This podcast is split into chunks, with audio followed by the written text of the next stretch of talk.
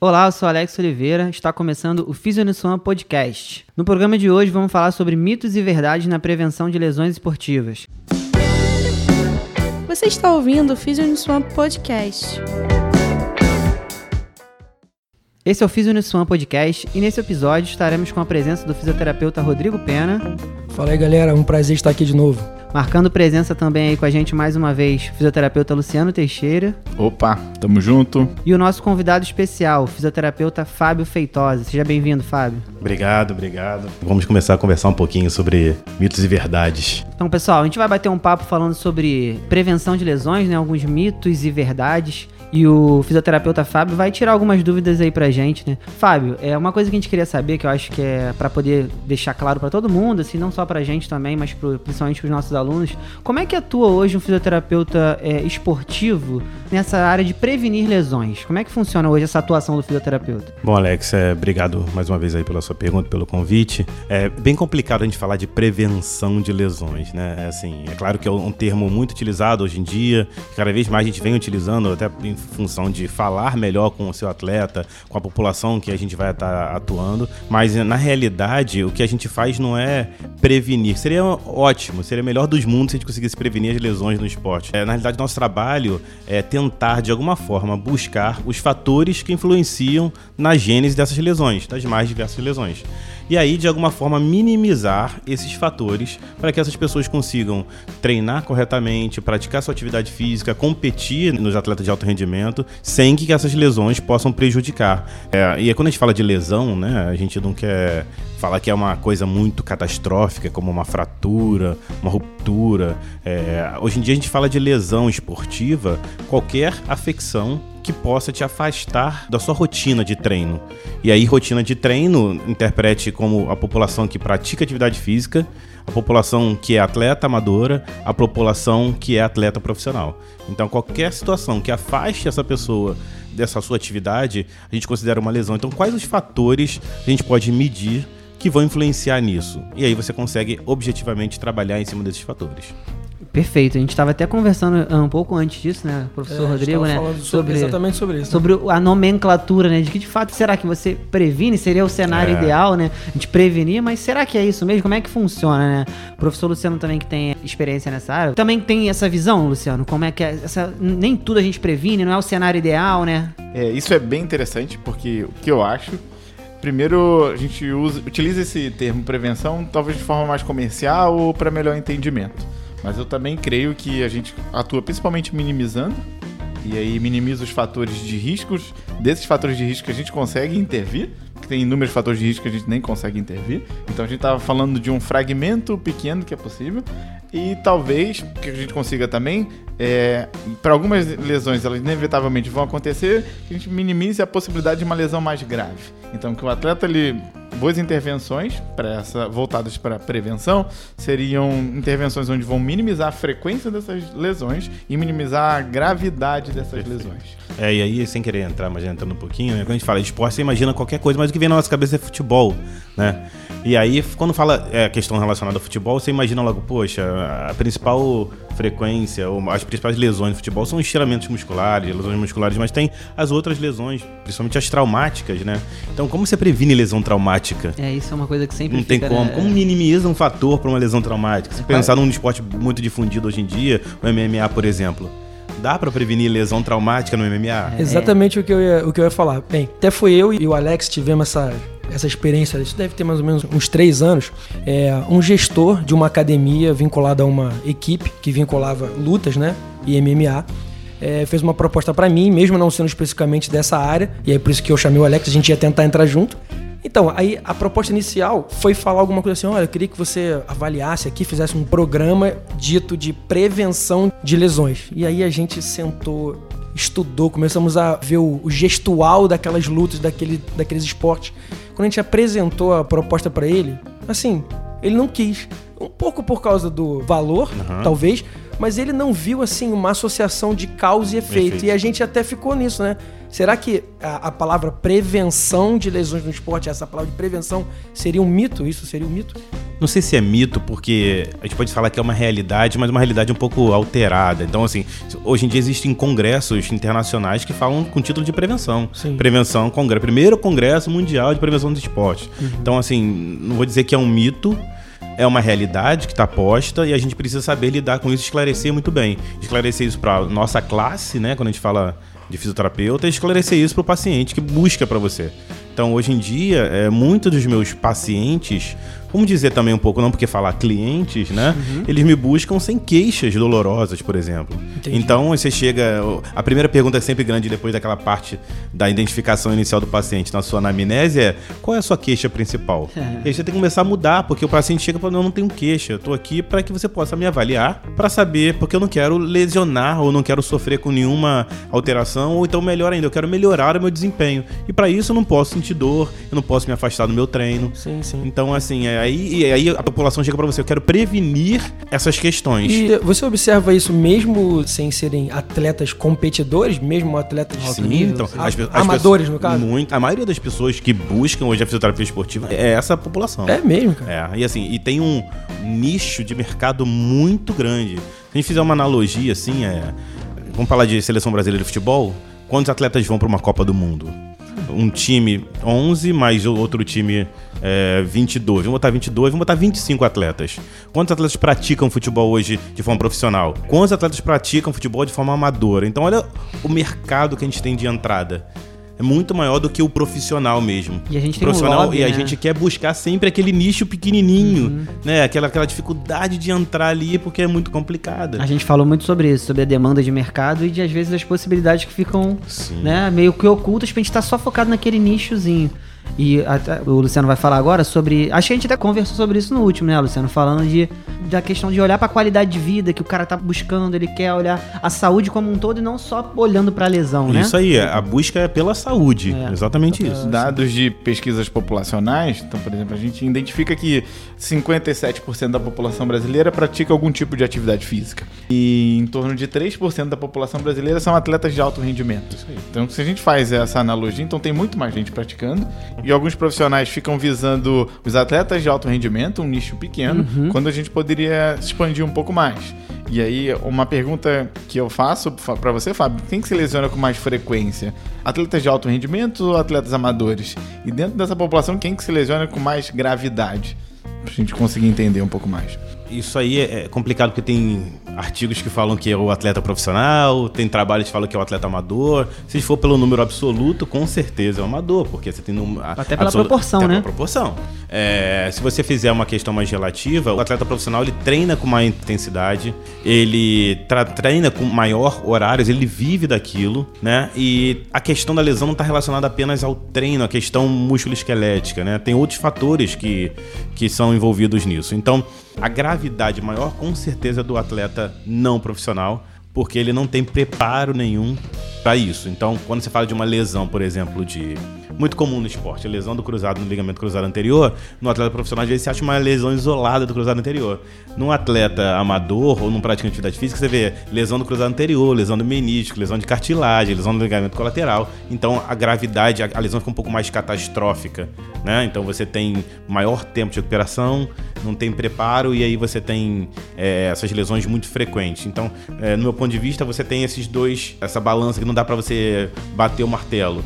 Mas, de fato, o atleta profissional ele lesiona bastante, com menor gravidade, mas com uma frequência maior. E o atleta amador ou praticante de atividade física lesiona, de repente, um pouco menos, porque não faz aquilo ali o tempo inteiro. Se você botar em horas, em mil horas de treino, você vê que o atleta, a, a proporção é bem menor, mas a gravidade é, é bem maior. E isso tem a ver exatamente também com essa questão que você falou, né? Às vezes da capacidade do, da pessoa, né? Do atleta, seja amador ou profissional, são capacidades totalmente diferentes. Totalmente diferente. E aí vai acabar influenciando no tempo de recuperação, na gravidade, a estrutura muscular, de repente, de um cara pra poder, sei lá, numa lesão de LCA que você falou, a, força muscular, a estabilidade articular, tudo isso acaba influenciando, É o né? que a gente fala hoje em dia, e cada vez mais, né? É, algumas referências da fisioterapia nacional e mundial, né? Principalmente a Natália Bittencourt fala bastante disso, que é uma relação muito íntima entre capacidade e demanda.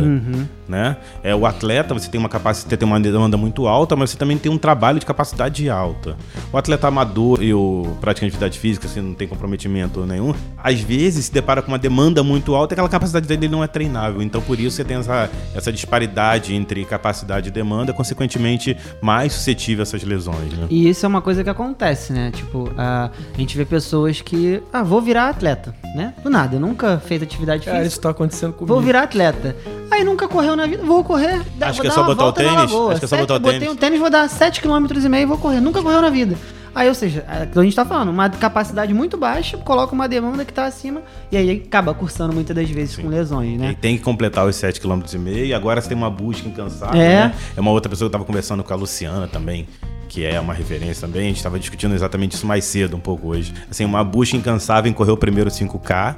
É, agora aí você tá- correu 5K já não adianta mais, tem que correr 10K, mas, pô, mas todo mundo corre 10K. Aí tem que correr uma meia maratona. Como eu não vou correr 10k, tipo isso? né? E você acha que é só botar, realmente, só botar um tênis e correr. tênis e vai, No- ainda principalmente no Rio de Janeiro, você tem uma facilidade muito grande, né? De esportes abertos, assim. Então você, pra botar tênis e correr, você não precisa de muito dinheiro. Você bota, compra um tênis, pode até investir num tênis bom, mas você não tem é, suporte pra isso. É, o número de assessorias de corrida é muito grande. Mas ao mesmo tempo que você vê muita gente presencial, você vê, por exemplo, treinos online de planilhas de corrida. É. E aí não é individualizado, e aí você mais ainda aumenta o risco desses fatores. Isso foi importante, apesar de eu não tava muito ligado nesse aspecto. De fato, o esporte amador é um grande nicho hoje, É fisioterapeuta. muito. É um grande nicho. Tá vendo? Eu não tava, é, apesar de estar antenado, eu não tinha ainda visualizado como vocês falaram aí agora. Ficou mais claro que E eu queria, realmente... aproveitando, queria ressaltar um outro aí, o Luciano pode falar isso também. O esporte para pessoa com deficiência também é um nicho que tá assim chamando, precisando, implorando pessoas para atuar nisso. A gente não tem. A gente não tem. Eu, eu estou participando de um congresso, da comissão científica de um congresso para falar exatamente disso e a pessoa me pediu assim, Fábio, eu preciso de pessoas no Rio de Janeiro que possam é, participar dessa comissão, participar do evento. Não tem, a gente não É, tem. é, é, e realmente, meu mestrado também foi com atleta de rugby em cadeira de rodas, né? Até na época, o Luciano até me ajudou lá também com o trabalho dele, eu dei uma, dei uma bisoiada lá no, na tese dele, na dissertação. E realmente é muita lesão também, cara. Às vezes a gente tem. Realmente é um nicho que também precisa ter e não tem muita gente atuando. Não tem. Assim, então a gente tem esse cenário e como é que a gente então consegue visualizar quais de fato, assim, a gente consegue falar assim, pô, Fábio, quais são as lesões que de fato a gente consegue ter uma atuação mais firme de falar assim, ah, aqui a gente consegue de fato diminuir a incidência ou ter uma atuação mais ativa pra, sei lá, prevenir, entre aspas, esse tipo de lesão? O que, que você enxerga hoje nesse cenário? O que a gente vem buscando cada vez mais é divulgar e falar que não existe uma relação linear entre fatores de risco ou fator de risco e lesão. Primeira coisa. Então, se não é linear, é complexo, né? Então você tem uma rede de complexidade de fatores que influenciam determinada lesão. Então, o que a gente vem buscando na comunidade científica é achar ou determinar essas redes de complexidade para então ter uma relação direta com algumas lesões. Então, algumas coisas a gente já sabe. Por exemplo, tendinopatia patelar em atleta saltador, por exemplo, vôlei e basquete. Sabe que rotação interna do fêmur aumentada é um fator de risco. Dorsiflexão em cadeia cinética fechada diminuída é um fator de risco. Força muscular rotadora externa diminuída é um outro fator de risco. E aí você consegue associar esses fatores e ter então uma abordagem direta. Então, como você faz isso, né? Costumo falar isso com as pessoas que a gente costuma discutir. Quando eu me formei, os professores falavam: pô, você precisa prevenir lesão. Você precisa prevenir lesão, mas nunca ninguém falou assim, ó, pra prevenir, você precisa Era fazer uma isso. coisa meio utópica, né? Utópica, É, né? É, não tinha como. Então tinha a questão dos fatores intrínsecos, fatores extrínsecos, não sei o quê, mas ninguém nunca falou efetivamente como se faz. Uhum. Né? Então, hoje em dia, a gente está com alguns parâmetros para isso. Então, hoje em dia, eu sei que se a dorsiflexão em cadeia cinética fechada, por exemplo, é um dos fatores que colabora para aquilo, eu consigo medir isso. E se tem um valor fora da normalidade, eu consigo trabalhar aquilo para minimizar aquele fator de risco Em cima desses valores em cima dos né? valores de normalidade. Então a Uhum. ideia justamente é essa, buscar cada efetivamente como se faz isso? Buscar a rede determinante, achar valores de normalidade para determinada população, que isso ainda é difícil pra caramba, Uhum. e aí sim intervir de acordo com a sua avaliação.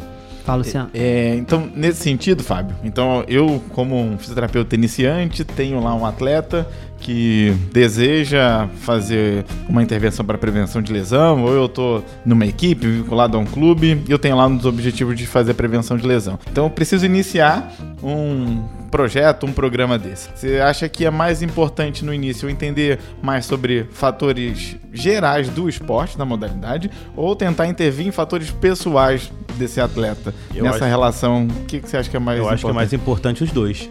Não tem como você dissociar isso, porque você vai ficar no pessoal, você vai olhar para aquele cara como se ele não fosse um atleta daquela modalidade. Se você olha só para aquela modalidade, você não olha para aquela pessoa que é um pouco diferenciada para atuar aquilo. Então, esse é um grande desafio. É, alguns alunos chegam num, num ponto que são convidados né, para desenvolver um programa de prevenção, por exemplo, num clube que é multiesportivo. Você tem um clube, por exemplo, lá no IF, a gente tem uma liga de acadêmica de fisioterapia esportiva.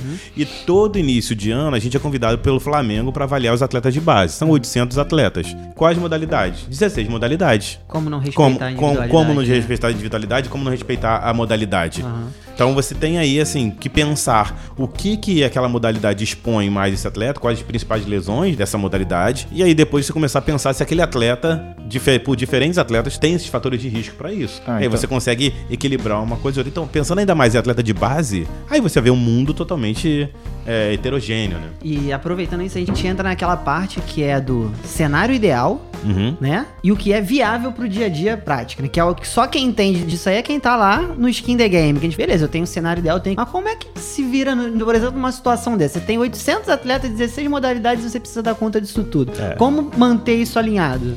A primeira coisa que a gente vem brigando é entender que a prevenção, falando já assim, né, dessa palavra prevenção, ela não depende do fisioterapeuta apenas. Ela depende da sensibilização de todos os envolvidos. Comissão técnica, os gestores, o atleta, a família, porque isso para ser feito de uma forma muito, muito grande. Então, o grande desafio é justamente isso: você sensibilizar essas pessoas para que ela possa entender que aquilo ali faz parte do treinamento. Primeira coisa. Então, assim, quando o técnico entende que avaliar é importante, que depois vai ter um resultado e que aquilo ali vai fazer parte do treinamento dele, já te dá um pouco mais de possibilidade de, de intervir de uma forma mais eficaz. Então, eu te contei um pouquinho da história da ponta, assim, do início. Agora eu vou te contar um pouquinho da história da outra ponta. Como eu tô dentro do laboratório olímpico, do Comitê Olímpico do Brasil, lá a gente tem uma situação totalmente diferente. O técnico fala: olha só, eu quero que você faça avaliação desse cara, porque eu quero melhorar o desempenho desse cara. E aí você vai lá e vai falar: então, para fazer a avaliação desse cara, eu preciso fazer isso aqui, tudo bem? Beleza, então o cara chega, faz avaliação em vários fatores, então falando especificamente da gente, faz avaliação funcional e a partir daí a gente emite um relatório e a gente conversa com o técnico. Só que a gente enfrenta alguns problemas do tipo: é, o técnico não passa pro atleta, o atleta não passa pro técnico, a confederação não sabe, e depois ele vem reavaliar depois de três meses os resultados são iguais ou piores. Então, assim, tem uma coisa ainda que não é porque é a base que não faz e não tem eficácia, é porque também lá na ponta, no extremo, também ainda não tem isso. Então, é uma modificação é, cultural mesmo que a gente precisa ter. Precisa Que estar isso alinhado. Precisa estar tudo muito alinhado. Então é muito difícil intervir isso. Por isso que os estudos nessas áreas, eles são difíceis também. Muitos estudos, eles utilizam como participantes estudos militares. Porque você tem uma ordem de fazer aquilo e ele vai executar aquilo. Aquela hierarquia, né? É. Mas quando você fala em atletas mesmo de alto rendimento, é muito difícil. Imagina. Muito difícil. No É. Brasil, então, é quase impossível. E aí, Luciano? Diante de toda essa complexidade, eu tô me vendo sempre, eu como fisioterapeuta sozinho lá, e tem, de novo, tenho atletas para avaliar, e quando a gente vai buscar na literatura, nós temos uma gama de ferramentas para isso, para fazer essa avaliação, como você falou, uma avaliação é, inicial. A gente tem lá protocolos bem definidos, de métodos bem definidos, que normalmente tem bastante. Eles têm, são bastante sensíveis, mas não são tão específicos. É, e tem outros testes isolados que são bem específicos. Algumas vezes são até bastante sensíveis, mas que eles não têm muita ligação entre si. Que você acha? Para um fisioterapeuta que quer realizar esse tipo de avaliação para depois propor uma prevenção, o que seria indicar? É, utiliza um método clássico, por exemplo, vou dar um exemplo aqui, o FMS, talvez seja um dos métodos mais utilizados, ou utilizam testes isolados, avaliações isoladas, é, equipamentos. O que, Como que você facilitar poderia? a vida desse cara? É, isso aí é uma complicação, né, Luciano? porque eu não vou falar que vai descartar o FMS, por exemplo, porque às vezes é um único recurso que aquele a pessoa tem porque não tem nem instrumentalização para as outras coisas. Isso é bem complicado. É, ao passo que você tem, por exemplo, é, locais e avaliações que utilizam de recursos técnicos e equipamentos carérrimos que não é a realidade do nosso país, Uhum. especificamente, né? Nem dos nossos atletas. É, nem só do nem- nem- alto escalão mesmo, né? É, e muito alto do É, alto, né? não, é. Porque não é falar que é o, ah, o atleta olímpico tem acesso a tudo que não tem, Não, é não, só o, o atleta olímpico. Então, assim, no meu ponto de vista, o que você tem que fazer é pensar qual é a melhor estratégia para a sua modalidade. Porque você tá vendo, ah, pô, mas eu tenho várias modalidades. Então pensa em cada modalidade que vai acontecer. É, eu vou falar para você descartar FMS, DMA, essas coisas. Não vou falar porque tem gente que tem informação e tem lá suas validades. Por mais que algumas questões científicas não indiquem que sejam preditores de lesão, mas nenhum outro também é. Uhum. Talvez não exista nunca um teste ou um protocolo que consiga efetivamente trabalhar ou minimizar isso, mas são, é um conjunto de fatores. Não dá pra gente fechar ainda protocolos. O que eu faço é isso, eu pego as melhores ferramentas que eu tenho e monto a minha avaliação de acordo com o perfil daquele atleta e o perfil a daquela modalidade. modalidade. Então aí sim eu tenho uma ferramenta pra poder utilizar. Pô, mas isso é reprodutível, né? Pô, da onde você tá tirando isso É da tua cabeça? Não, não pode ser nunca da minha cabeça. Primeiro porque não vou conseguir falar que eu sou melhor ou é a minha verdade. Mas você vai olhar, vai uma das fases né, da, da prevenção, do processo de prevenção é justamente isso. Ir na literatura e buscar quais são as melhores estratégias para aquilo. E aí você vai controlar isso de uma forma que você possa então reproduzir e divulgar cientificamente seu trabalho. É, o que eu vejo também que é bastante importante a gente conseguir ter uma mensuração clara, até para passar para o atleta, seja por um teste isolado, seja um método, um compilado de testes, mas que ele consiga identificar algum nível que ele tá Parâmetros, no- né? É, que ele tá um nível abaixo, um nível médio, um nível alto, mas que tem algum nível e que principalmente depois a gente consiga fazer um reteste para verificar se esses parâmetros foram alcançados, se os objetivos, na verdade, se os objetivos foram alcançados, os parâmetros foram alterados, porque senão fica também mais um conjunto de testes que não vai me agregar algum Isso, aspecto. isso é uma coisa bem complicada que às vezes eu vejo atletas fazendo duas horas de testes. E esses testes não são aplicáveis, não tem um porquê de interferência na sua prática. É o exemplo clássico, eu digo, todo mundo já fez um dia aquela avaliação postural de academia, é, sem desmerecer, claro, muito pelo contrário, mas, ou então no próprio fisioterapeuta mesmo, né, começa a avaliar a cabeça inclinada para direita, ombro mais elevado, quadril, não sei o quê, e depois você vai fazer um trabalho porque seu joelho dói, aí você vai tratar o do joelho. E para quem você avaliou se a cabeça está mais anteriorizada ou não, se você não teve... Qual a é, finalidade, Qual a finalidade, né, né? É a mesma coisa no teste para predizer fatores de risco. Você vai fazer todos os testes? Então, quais testes você vai fazer? Existe o melhor teste? Não existe, mas existe aquele teste que tem uma influência diretamente nisso. É a mesma coisa. A gente deu o exemplo do atleta de o saltador, né? Por mais que eu saiba que possa ter um pouco de dor lombar nesse atleta, que é muito comum, talvez dor lombar não seja o principal teste, ou melhor, um teste para dor lombar seja o principal para isso. E nem vou fazer outros testes que não têm inferência naquela lesão. Então, achar esse ponto é muito crucial, é muito importante. E te digo mais, assim, eu acho que sozinho você não consegue. Você falou, eu tô lá sozinho. É, Eu acho que o legal é você conversar com as pessoas, trocar informações para você conseguir, então, é chegar no seu objetivo, né? De avaliação para um objetivo de tratamento. Tem uma dúvida, assim, até um pouco relacionada a mim, né? Eu, sei lá, tem uns dois anos, três anos que eu voltei a fazer atividade física. Nem me considero um atleta amador, eu sou. Mentira, faixa só- preta quase já. Eu só faço o esporte. Então eu treino luta, né? O jiu-jitsu e surfo no fim de semana. O que que acontece? Eu vejo que dependendo da intensidade do treino, dos caras lá que são competidores, que estão lá no treino junto e me pegam para Cristo, digamos assim, né? Cara, eu fico com muita dor muscular. Pelo menos é isso que eu sinto. E eu percebo que o professor tenta me corrigir no gestual que eu tô fazendo. A pergunta seria essa: o quanto é, alterar ou tentar alterar o gestual esportivo do atleta pode influenciar em alguma coisa parecida com prevenção? É outro ponto muito É, sensível, eu ia né? Eu imaginava, eu É, imaginava muito isso. Porque assim, é, eu entendo muito que fisioterapeuta quer resolver o problema do mundo. Mas primeira coisa, assim, eu não entendo nada de jiu-jitsu. Se eu falar pra você alterar o seu gestual, porque eu acho que a sua rotação interna tá muito pouca, então eu acho que se na sua pegada, você não sei, eu não sei nem nome de golpe, você tem que fazer isso aqui, eu posso, ao invés de te ajudar, Diminuir performance. diminuir sua é. performance. É, né? Então, assim, o que, que a gente faz hoje em dia? A pergunta fala assim, Fábio, quando você encontra uma alteração, você intervém pra modificar ou não? A minha resposta vai ser depende. Primeiro é, De ele quando, tem queixa, né? né? Tem É, queixa. é, é, isso é uma, uma coisa que é aquele o movimento ideal, né? Aquela coisa de É, ter o movimento ideal. existe. Existe isso. Não, é, simetria. Simetria, tem que No- estar simétrico. Na maioria das vezes os esportes são unilaterais, tem uma dominância de um dos lados. Então isso é muito complexo. Mas assim, Se for uma coisa muito gritante, que você sabe que vai de alguma forma é, influenciar, que pode impactar negativamente naquela performance, aquele desempenho, você, você, tem que saber aonde você vai alterar, quando você vai alterar. Então, assim, durante o período competitivo do seu macro ciclo, você vai implementar mudanças? Não vai. É difícil. Então, assim, por isso a importância da avaliação pré-participação. A avaliação pré-participação é fundamental para você conseguir planejar todo o seu ano. Então, se uma coisa funciona quando a gente fala de minimização de fatores de risco para prevenção de lesão, é isso. Uma boa avaliação pré-participação para que você consiga, junto com a equipe, planejar isso. Durante a sua competição durante seu período de treino é um pouco mais complicado. A gente está falando de atletas profissionais, né? Sim. Atletas amadores ou praticantes de atividade física, você consegue intervir.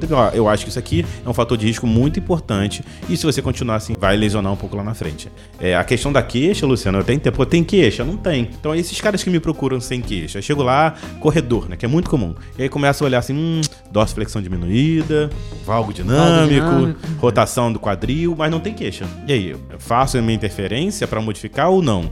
Dependendo, se, ah, você tem competição? Pô, não tem competição não. Vai, vai correr quando? Ah, daqui a três meses, quatro meses. Então, beleza. Ó, eu acho que você pode melhorar isso aqui, porque imagina, se numa avaliação de uma hora, você fez isso não sei quantas vezes, imagina correndo 10 km, imagina correndo com 90 km por semana. Então, como que é essa. Vai se comportar, essa né? É o seu, o seu mecanismo do, é, músculo esquelético. Então é bem complicado. Então, muda ou não muda?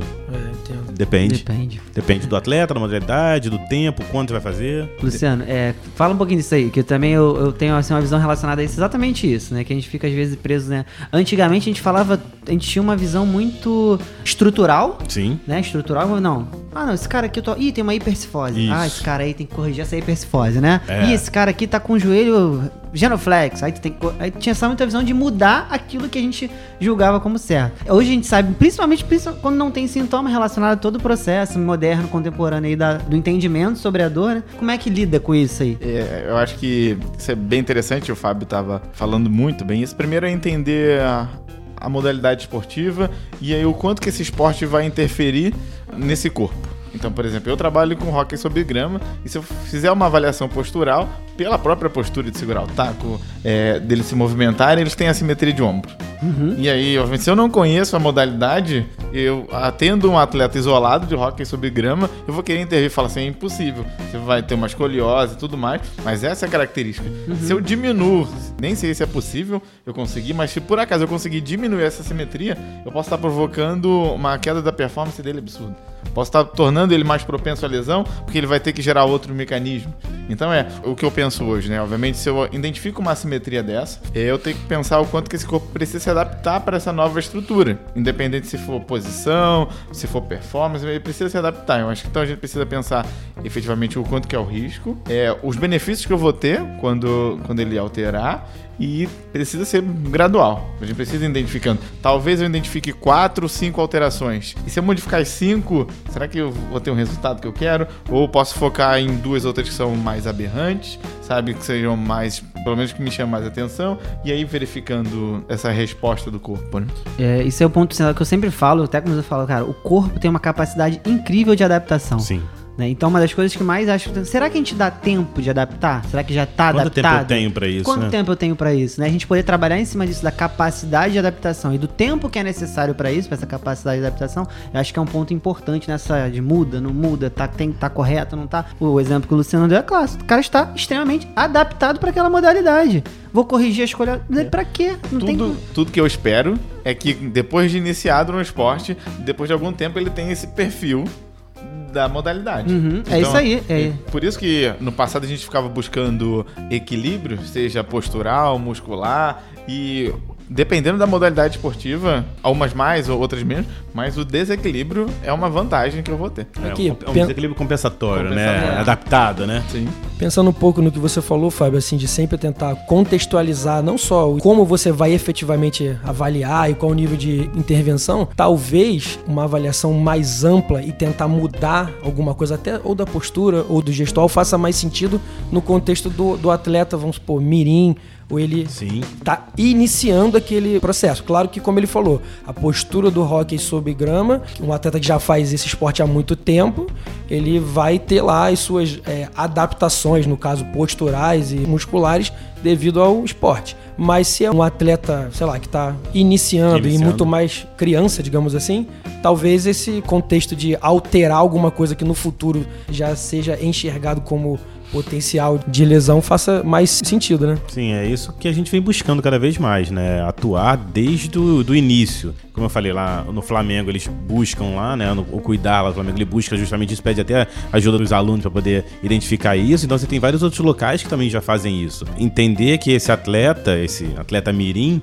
ele vai ser moldado de acordo com um parâmetro um pouco mais correto, né? E não esperar adaptar para tentar mudar. Então, naquele pegando ainda o mesmo gancho, poxa, tem um atleta de corrida, sei lá, que já correu cinco maratonas, tem 40 e poucos anos de idade e chega na sua clínica para poder fazer uma avaliação dessa sem kit, você fala assim: "Não, aí você precisa mudar um pouco do seu gestual". O cara tá fazendo aquilo há assim, 40 "Cara, anos. hein? Ele vai, ele vai te perguntar assim: quantas maratonas você já correu? Ou, Zé, quantas corridas você já fez? Ah, nenhuma, mas eu acompanho muito. Então não dá. Entendeu? Então, assim, eu acho que preocupar com a questão da criança é muito importante. Tem um programa, Universidade Federal do Rio Grande do Sul, que é o ProESP BR. Ele fala justamente disso, da avaliação da capacidade, da aptidão física da criança. É um. como se fosse um censo. Então, todo mundo que vai trabalha um pouco com criança preenche esses questionários, manda pra lá que eles têm um banco de dados bem grande e te dá um pouco de parâmetros com relação à, à especificidade da própria criança. Porque você fala assim, ah, então vamos avaliar a criança. Então você sabe que no adulto saltador, a dorsiflexão é em 45 graus. Esse valor corresponde a uma a normalidade para a criança? Quais são os critérios para isso? Como se avalia efetivamente a criança ou adolescente que está em processo de maturação? Isso é muito complicado também. A gente fica buscando extrapolar os dados para o adulto, mas será que a gente está agindo corretamente? É, muito provavelmente. Não, né? provavelmente não. Então a gente É. está, de repente, ainda tentando buscar uma resposta, mas a gente não tem ainda.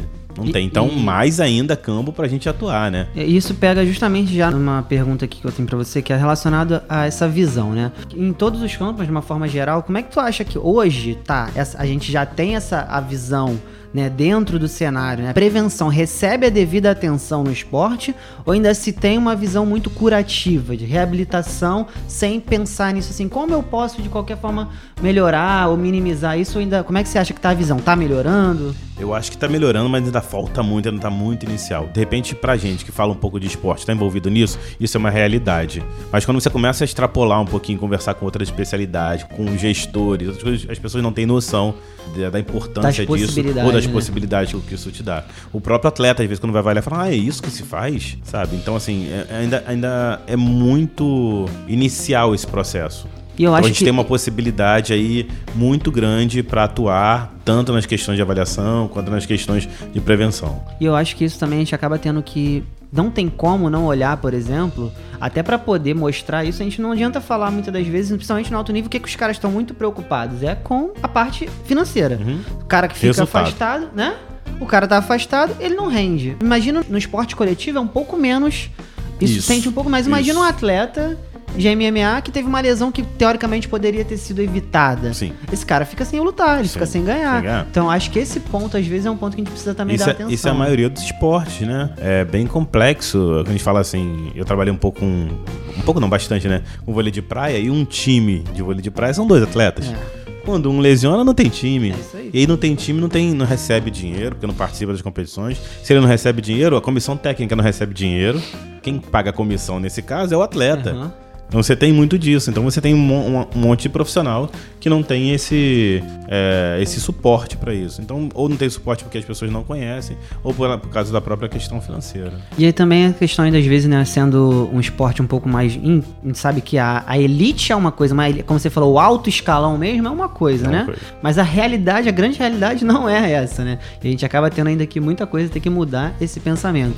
Fala, Luciano. Nesse, nesse contexto, bem interessante essa discussão. Então, quando eu faço uma análise de atividades preventivas que nós fazemos no passado, então eram atividades que não envolviam muito a, a rotina, eram atividades isoladas, e hoje a gente percebe, eu pelo menos eu percebo uma ênfase um pouco maior às atividades de recovers, são recuperação. Você considera, Fábio, primeira pergunta, você considera o recover ser uma atividade de prevenção? E dentro dessas atividades de recover, o que, que você vem fazendo no seu dia a dia? O que, que você acha que é mais viável, eficaz, barato? Cenário ideal, né? É. Você gosta de É. Porque tem sempre isso. Cenário ideal, mas o que que é prático, o que que é viável. É verdade. É, o recovery eu acho que é uma estratégia sim de prevenção. assim como o próprio treinamento. Controle de carga é fundamental. Então, quando você fala de estratégia de prevenção, você fala de uma boa avaliação pré, você fala de programas específicos individualizados para minimização dos fatores, controle de carga, aí você fala controle de carga não é só peso, quilo, quilo que ele coloca, mas número de hora de treino, número de salto, qualidade do sono, nutrição, estado emocional, psicológico. Descanso também, né? Descanso e, inclusive, a questão do recovery. E aí o recovery você vem, né? Uma estratégia, na verdade, estratégia de recuperação que a gente sempre falou, e agora o nome recovery vem a. Todo mundo quer fazer recovery, uhum. todo mundo quer fazer é, ventosa, todo mundo quer fazer. Imersão. Não quero tentar falar, não falar marca, mas é, é. Aquela, aquelas maquininhas que ficam dando uma soquinhos, pistola, né? Tipo Pistolinha. Ah, sim, sim, e, massoterapia. E massa, assim. é, uma massoterapia mecânica. Ah, é, isso é. aí. E a, a própria banheira, cria imersão, banheira de gelo, que é mais clássico dos clássicos. É, a experiência que a gente tem desenvolvido lá no Comitê Olímpico é justamente um pouco oposto disso. E aí vai muito de encontro com o que os próprios artigos falam. A crioimersão, ela pode te dar uma sensação muito boa, mas não age diretamente na, nas questões de recuperação. E, mas sim, a massoterapia e a imersão em água quente é melhor ser. E com sensações de percepção de esforço, de esforço bem interessante. Então, e crioterapia também é muito mais difícil você fazer imersão, né? Que, se você não tiver um local direto, você tem que comprar uma máquina que fica mantendo a temperatura lá de água a 10 graus uhum. ou até graus negativos, dependendo da máquina. E isso é bem complexo. Isso é bem complexo. É muito difícil a logística disso. É caro. É massoterapia, é muito barato. Hoje tem os nossos massoterapeutas aí, amigos, que profissionais que ajudam bastante. Questão da imersão em água quente também. E as próprias é, mobilizações miofasciais com relação a isso. Ainda com relação à questão do esporte, é, não vou me estender muito. A gente falou aqui bastante coisa, mas eu senti uma necessidade de falar um pouquinho sobre as diferenças entre, principalmente, gêneros na questão do, do esporte, né? Hum, interessante também. Então a gente tem hoje é, os dois gêneros clássicos clássicos, homem e mulher, e você tem uma diferença muito grande, e está entrando cada vez mais um advindo, cada vez mais a, a, as questões dos transgêneros atuando Isso tá uma briga em, danada, em né? alto né? rendimento, em alto rendimento. Então, eu acho muito importante chamar um pouquinho de atenção para isso, para saber é, qual é a nossa realidade daqui a alguns tempos, né? Daqui a alguns meses, daqui a alguns anos, já tem algumas confederações internacionais se posicionando em relação a isso. A gente não tem uma definição. Ainda não tem uma coisa muito regulamentada, não, né? Não tem, e é uma coisa que a gente precisa estar tá muito atento a essa realidade também. O que, que você acha, então, então, assim, no cenário hoje, né? Até o Luciano também pode falar sobre isso. Quais são as, assim, as competências? Imagina um cara, um aluno nosso, um aluno seu, que está querendo atuar como fisioterapeuta nessa área. Quais competências você acha importante para esse cara? As habilidades que ele precisa desenvolver para ser um fisioterapeuta esportivo aí que consiga desempenhar um bom trabalho? Vou pegar um pouquinho do gancho que a gente estava falando antes, sem saber da conversa, né? Você está falando de soft skills hard skills. As técnicas, fato, tem que saber, né? O curso é tecnicista. Uhum. O nosso curso de terapia é um curso para te ensinar. É quase que uma obrigação. Uma obrigação. Né? assim. A gente fala obrigação. isso hoje, né? E aí, então, por exemplo, para hard skills, eu preciso, eu penso que um fisioterapeuta que trabalha com esporte precisa saber prescrever exercícios terapêuticos. Precisa saber prescrever carga, precisa é. saber é, eletrotermofoterapia, ele precisa saber. Uhum. Precisa saber de bandagens,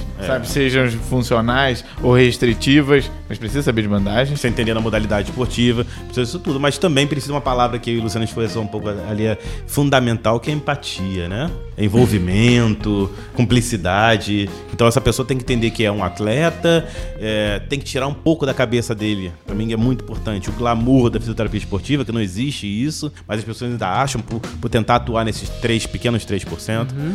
Mas pensar que é um atleta e é uma pessoa. que tem a pessoa, e, e o fisioterapeuta tá ali na, lidando com pessoas com vários anseios, né? Profissionais, sonhos. Tem muita gente que vê no esporte uma oportunidade de mudar a vida, efetivamente. Então é você tá lidando com vidas também. A gente costuma falar que quem trabalha com terapia intensiva tá entre a vida e a morte ali, mas para um cara que é alto rendimento, que para por algum motivo de competir, é a morte para ele, no sentido figurado, mas é. é então a gente precisa estar tá com isso muito atento. Então, é, essa cumplicidade, essa empatia, para mim, é fundamental, porque o que o fisioterapeuta possa desenvolver para lidar com pessoas, né? E o que ele não tem que ter é o ego, e que é muito comum nessa área. É mesmo, também, muito né, cara? comum.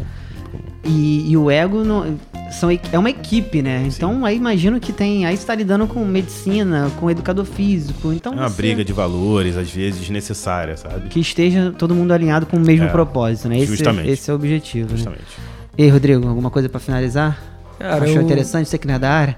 É engraçado, né? É, eu um eu não cara, sou eu quero, da área. Eu quero ouvir, na É. verdade, você falar com quem é da área é muito fácil. A gente vai Não, ficar então, eu papo. achei, eu achei bem interessante, então, falando de qual é a minha área, né? Eu lido assim com. Eu trabalho hoje em terapia intensiva e também lido com pacientes crônicos que têm queixas crônicas e tal. E aí a gente vê, assim, muito legal te ouvir falar é, sobre os soft skills, né? Porque na realidade é, é necessário desenvolver esse tipo de coisa para você atuar em qualquer, Qualquer área, área. De, de saúde. Porque do mesmo jeito que você tá. que eu tô atendendo um paciente lá que tá internado e tá com, sei lá, dor crônica, uma doença clínica muito grave, com eminência até de morte, muitas vezes, e você trabalhando com um atleta, os dois são humanos, né? Então Sim. eles estão aí nessa perspectiva de. É, sofrimento, é, muitas vezes, um por estar fora do gestual do, do, do esporte, o outro por estar passando por uma situação grave, clínica, mas o profissional é, de saúde, no caso o fisioterapeuta, o aluno agora tem que não só desenvolver mesmo essas técnicas, mas essas habilidades, Habilidades, né? Es- Habilidades, né? específicas para você poder atuar. Muito, muito legal, assim, te ouvir falando sobre isso e para mim desmistificou esse lance do o gestual, assim, eu tô com uma outra visão. Eu achava que em alguns, em alguns momentos era possível mudar, mas realmente, né, se o cara tá fazendo aquilo há 30 anos, como é que tu vai mudar aquilo? E detalhe, muitas vezes é sem uma queixa específica, Sem né? uma queixa. E não faz sentido você mudar. Foi muito legal. Só por uma busca de padrão, só por uma busca de normalidade, numa visão muito biomédica e funcional, sabe? Mas uma visão onde eu olho só um parâmetro, e o Fábio falou muito bem que tem um escopo muito maior pra gente fazer uma análise em relação a esse atleta. Muito bom. Fábio, deixa aí seu contato aí, sua rede social pra você ganhar alguns seguidores lá. Fala aí. Não tem muitas não, mas tem o Instagram, que é Fábio Feitosa A. Tem lá, então é alguns conteúdos que eu costumo falar sobre essas habilidades, não sobre técnicas. Eu acho que já tem gente pra caramba na internet falando É, sobre, isso aí. sobre Cara, também, eu também técnicas. pegado muito nisso, É, nessa pegada aí. artigo, É. tem gente dando aula sobre artigo, ensinando as coisas. Eu acho importante. Eu acho que pro aluno, de repente, é uma coisa legal, sabe? É o Tá oceano azul, é o oceano azul. É, não vou, não vou falar que as pessoas estão erradas. Eu, Fábio, faço um pouquinho diferente. Eu tento é, trabalhar um pouquinho desse outro lado. Porque eu acho que já tem muita gente trabalhando o lado tecnicista da coisa, sim. né? Acho Então, que- bacana, bacana também. Então é Fábio, Fe- Fábio Feitosa A. Fábio Feitosa A. Então, obrigado aí mais uma vez. Eu que Luciano, agradeço. Deixa aí o teu contato aí, suas redes sociais também. Queria pessoal. primeiro agradecer ao Fábio, agradecer a equipe aqui por toda essa parceria, ótimo. Então, Fábio, muito obrigado, foi ótimo. Parabéns aí pra vocês com continuarem continuem com isso, que eu acho que é fundamental pra gente desenvolver outras questões. Beleza? Pra galera, me procura lá, Lu Teixeira, underline Físio, lá no Instagram. Vamos vamos estar junto lá. Valeu, galera. Rodrigo, deixa a sua aí, você que é o cara do Instagram. Ah, eu que sou o cara, né? Então, eu só tenho uma rede social, chama é, arroba Pensar Paliativo. E quem quiser saber mais aí sobre esses contextos, pode seguir lá. Então valeu, pessoal. Me sigam também, alexoliveira.insta. E agradecer aí o Fábio, o Luciano e o Rodrigo. E até a próxima. Um abraço. Obrigado. Gente. Até abração. mais. Você acompanhou o Fiz um Podcast.